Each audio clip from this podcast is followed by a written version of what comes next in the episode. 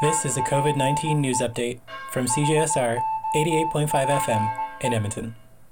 Want a low cost way to make some changes in your life? Turns out walking every day for 30 to 40 minutes improves balance and flexibility and provides us with a means of getting where we want to go. Walking is free, which means it's an activity we can all participate in, and no special clothes are required, although a good pair of shoes is most useful. Walking is timely. We can do it at any point of our day. Moreover, walking can be done at just about any age. Some tips to help you walk more set a goal and tell people about it.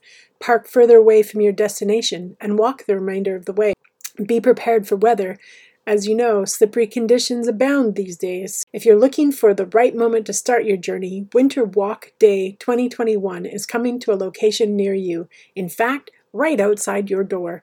Join thousands of Albertans on February 3rd who will be walking out of doors and then celebrating it by recording their activities online.